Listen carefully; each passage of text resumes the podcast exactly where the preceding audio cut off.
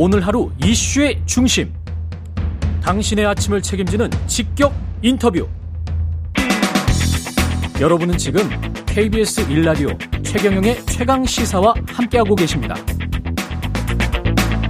네, 수출 실적 부진, 우리나라 무역 수지 적자가 1년째 적자. 우리 경제 상황과 구조 개혁 논의까지 경제 전문가십니다. 윤희숙 전 국민의힘 의원 나와 계십니다. 안녕하세요. 네, 안녕하세요. 예. 일단 무역 수지 적자가 1년째 계속되고 있고 1, 2월 합해서 한 180억 불 적자인 것 같은데요. 이런 페이스로 가면은 어 1년에 한 900억 불, 1000억 불까지 될 수도 큰일 났, 큰일 났는데? 음, 예. 아니, 근데 뭐, 아직은 그렇게까지 얘기할 건 아니고. 그, 아닙니까? 아니, 예. 아니죠. 그러니까 이런 페이스대로 간다면이라는 예. 가정이 그렇지. 너무 강해요. 너무 강합니까? 아직 1, 2월 정도니까. 예. 지금 저 기업 실적이나 이런 게 뭐, 첫 두 달 갖고 얘기하기는 좀, 좀, 좀 너무 어렵고. 빠르고. 네. 근데 문제는 이제 앞으로의 불확실성이 큰 게 문제인 거죠. 현재까지의 음. 숫자 가지고 저는 뭐 걱정을 아주 많이 할 필요는 없는 것 같고 네. 이제 코로나 뒤끝에 우리가 지난 4분기가 굉장히 안 좋았고 음. 지금 그 상황인데 아, 이제 중국이 좀 문을 열고 어떻게 좋아지는가? 예. 좋아질 때 우리한테 유리한 방식으로 좋아지는가? 예. 아니면은 중국이 좋아져도 우리도 별로 수혜를 못 보는가? 이런 불확실성이 있고, 그렇죠. 미국 금리 불확실성이, 그러니까 미국의 인플레 불확실성이 있는 거잖아요. 예. 미국의 인플레 불확실성 때문에 킹 달러가 다시 작년에 있었던 그 가장 안 좋았던 상황이 음. 다시 올 수 있다는 위험이 지금 조금 있죠. 그렇죠. 뭐 그것도 뭐 좀 더 봐야 돼요. 그러니까 어. 무슨 얘기냐면 아직은 우리가 뭐 큰일 났다고 생각할 필요는 없고, 그렇죠. 이번에 왜 하는 총재가 그랬잖아요. 네. 안개 낀 한국 경제. 음. 그러니까 이 안개가 좀 지나봐야 알겠다. 근데 현재로서는 크게 봤을 때는 음. 회복의 사이클로 가고 있다. 음. 가 지금 우리 우리의 저 전망이에요. 음. 근데 저 크게 보면 그 회복 사이클의 끝 지점일 것 같긴 한데 중국하고 미국의 불확실성 때문에 그러니까 음, 음, 그건 주의시해야 되는 근데 거죠. 저도 이제 의원님 말씀에 동의는 하는데 큰 사이클로 보면 경기 회복의 가능성이 하반기나 내년 상반기쯤에 나타날 수도 있는데 보통 때 같았으면 그랬을 것 같은데요. 지금 같은 경우는 마, 말씀하신 것처럼 미중 갈등 때문에 패러다임 자체가 바뀌고 있기 때문에 저 사람들이 저렇게 계속 보호무역주의 비슷하게 나오면 우리가 제일 불리한 상황으로 몰고 가고 이게 지금 한 지난 뭐 3, 40년 동안 한 번도 우리가 겪어보지 못한 상황이라 그게 중첩적으로 일어나면 조금 아니 그 네. 말씀이 너무 맞죠. 우리가 네. 1900 그러니까 89년에 베를린 그 장벽이 무너지고 네. 90년부터 지금까지 한 30년을 음. 정말 거침없는 세계화 속에서 수출 주도 경제가 누릴 수 있는 모든 걸 우린 다 누렸죠. 그렇죠. 그 패러다임이 지금 바뀌고 있는 거 맞아요. 그래요. 그 네. 패러다임이 바뀌는 과정에서 우리가 어떻게 우리 자리를 찾아 나갈 것이냐. 음. 그건 이제 수출 그 측면에서 그런 거고 그렇죠. 그 안에서 자리를 찾아 나가기 위해서 우리가 굉장히 민첩하게 우리 생산성을 올리 올리기 위한 방식을 고민을 해야 되는 때이고. 아. 근데 게다가 우리는 인구 배당이고 뭐고 오래전에 다 지나서 이제는 그렇죠. 고령화가 엄청나게 빨라요. 그렇죠. 그러니까 우리 지금 악재가 악재가 악재가 사실 구조적으로는 지금 저 겹쳐 있는 거예요. 음. 그러니까 아까 제가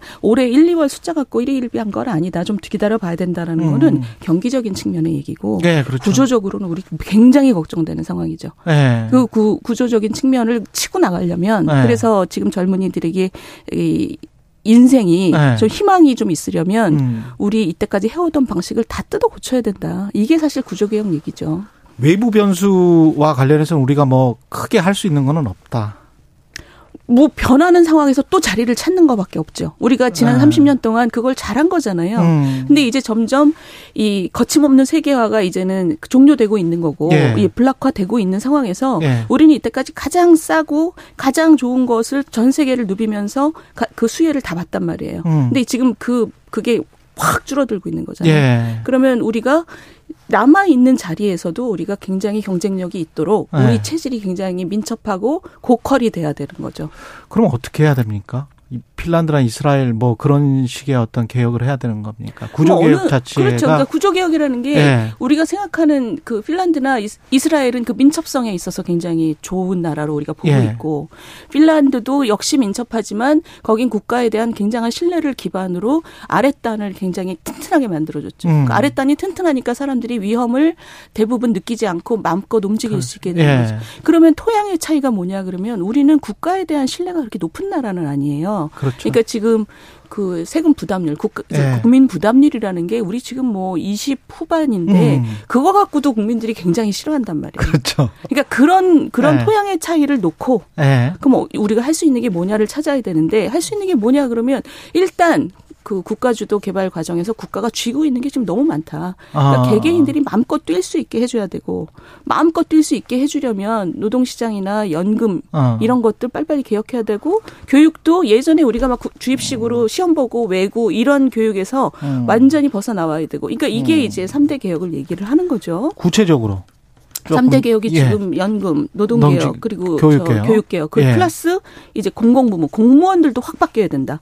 공무원들도 확 잡고 맨날 고압적으로 하던 일하던 방식을 완전히 바꿔야 된다. 진짜 호봉제에서 직무급제로 바꿔야 되는 거는 사실은 공무원부터 시작해야 되는 것 같아요. 공무원, 공기업들. 어, 그렇죠. 근데 예. 그게 약 저도 그렇게 생각하는데 예. 화이트 칼라는 이 직무에 관해서 예. 성과를 재기가 굉장히 쉽지가 아, 않아요. 아, 그렇죠. 그래서 연구가 더 필요한 건 맞아요. 음. 근데 생산직은 그런 면에서는 좀 용이하죠. 확실하니까. 근데 어쨌든 이렇게 좋은 거면 공공 부분이 먼저 해야 된다는 건 맞는 거죠. 그러니까 이때까지 준비가 안 돼 있었던 거는 비난받아 마땅하고 근데 앞으로 그 어, 아주 열심히 준비를 해야 되는 거죠. 윤석열 정부의 개혁 방안과 비슷한데요. 노동연금 교육. 음. 어떻게 구체적으로 해나가야 될까요? 노동 같은 부분은? 그러니까 그 노동개혁 같은 경우는 사실 박근혜 정부 때도 열심히 했었죠. 음. 어. 근데 지금 하고 이게 지난 한 20년 동안 계속 얘기했던 부분이에요. 근데 예. 지금 우리 최 기자님 말씀하신 것처럼 뭔가 능력과 노력과 성과의 보수가 연동하는 방식이다라고 하면 너무 당연하게 들리잖아요. 예. 근데 그게 당연하지 않죠. 우리는 그 개발 독재 속에서 굉장히 고속 경 성장을 그렇죠. 할 때는 우리 다 같이 성장하니까 우리 회사에 남아 있기만 해줘. 그러면 너 지금은 조금 받지만 계속 우리 회사에서 오래 있으면 계속 따박따박 올라갈 거야. 이게 그렇죠. 이게 헌신을 강요했죠. 네. 그, 그렇죠. 그 그게 네. 그때는 맞았어요. 그때는 그때 또 먹혔고 다 같이 성장하고 있었기 때문에 그 사람들은 내 인생 돌리도 뭐 이렇게 되는 거죠. 마지막엔 그렇지만 네. 어쨌든 그분들은 평생에 걸쳐서 그게 네. 연공제잖아요. 음. 일본에서 가져온 우리 연공제인데 음. 그게 이제는 시대하고 너무 안 맞는다. 왜냐하면 그 네. 그걸 가지고 있으면 움직일 수가 없어요. 아무도 움직이려고 하질 않아요. 왜냐하면 음. 내가 움직이는 순간 이때까지 쌓아온 쪼, 조금 받으면서 쌓아온 맞습니다. 그것을 다 포기해야 되잖아요. 예. 그러니까 경제가 민첩하고 움직이기 좋게 하려면 예. 그, 이, 내가 일하고 내 성과와 능력, 노력에 비해서 보수를 받는다는 의미는 다르게 얘기하면 또 뭐냐면 그걸 가지고 항상 어디를 가도 갈 수 있게끔 만들어 주는 거예요. 그렇죠. 모빌러티의 측면도 있어요. 그렇습니다. 예. 근데 그 구체적으로 지금 이제 현안이 되고 있는 노란봉투법 같은 경우는 어떻게 생각하시는지 그러면 노동개혁 쪽에서. 그러니까 그, 그 굉장히 간단한 문제예요. 네. 노란봉투법의 그 두 가지 문제는 저거잖아요. 두 가지 이슈는 그 생산 시설을 점거해서 조업을 중단시키는 파업은 불법 불법인데 네. 그건 뭐 어느 나라나 불법이에요. 그 불법 파업을 했을 때 민사 배상으로부터 면제를 시켜줄 것이냐 이게 첫 번째 축이고 두 번째 축은 하청 근로자하고 원청 근로 사용자하고 사용자. 직접 그 교섭을 하게 할 거냐. 그렇죠. 교섭을 한다는 얘기는 파업도 가능하게 한다는 얘기거든요. 음. 이두 가지를 지금 노랑범특법에 나온 내용대로 하는 나라가 어디 있냐. 없어요. 음. 왜냐하면 불법 파업을 했을 때 손해가 발생하면 그거는 민사를 어, 할 수 있어야 되는 거고 당연히 민사의 음. 법 정신이 그런 거잖아요. 민사는 할 수 있다. 그렇죠. 그리고, 그리고 원청 근로자 아니 원청 사용자하고 앉아서 교섭을 하고 싶으면 음. 하청 근로자도 원청 근로자하고 같이 앉으면 돼요.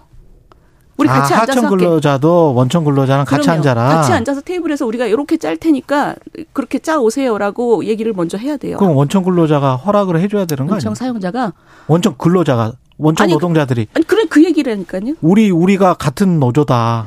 그 교섭은 그렇게 하는 거예요. 교섭은 아. 왜냐하면 현대자동차의 하청 기업이 한 만 개 된단 말이에요. 1차, 예. 2차, 3차가 예. 삼성전자도 한 3천 개 넘을 거예요. 예. 그 3천 개 만 개 되는 하청 근로자들이 각각 따로 정의선 나와 이재용 나와 이러면 안 되죠. 일괄 패키지로 한꺼번에 처리를 그렇죠. 하자. 일괄 패키지가 아니라 그게 그렇게 하는 방식이에요. 원래 음. 이렇게 크로스로 교섭을 하든가, 예. 크로스로 같이 앉아서 교섭을 하든가, 아니면 다 그냥 위임해 버리고 중앙 교섭을 하든가. 그러니까 산별로 넘겨버리는 거죠. 넘겨버리는 어. 거네. 그러니까 지금 조직 형태를 변경하든가 아니면 아. 크로스로 우리 같이 편 먹고 앉을 테니까 이렇게 이렇게 같이 앉아서 얘기합시다 하든가. 그게 아니면 지금과 같은 그런 법 내용이 굉장히 이상한 법이 가지고 나온 이유는 저거예요. 그러니까 근로자들 입장에서는 나에게 실질적인 영향을 미치는 원청 사용자하고 얘기하고 싶어요. 그렇지. 그건 맞아. 근데 그렇지. 그거를 위한 그게 전체 틀을 경제 틀을 흔들리지 않게 하는 방식들이 있단 말이에요. 그러네. 근데 지금 노란봉투법처럼 다른 나라 어디서도 하지 않는 그런 방식을 가지고 나온 건 음.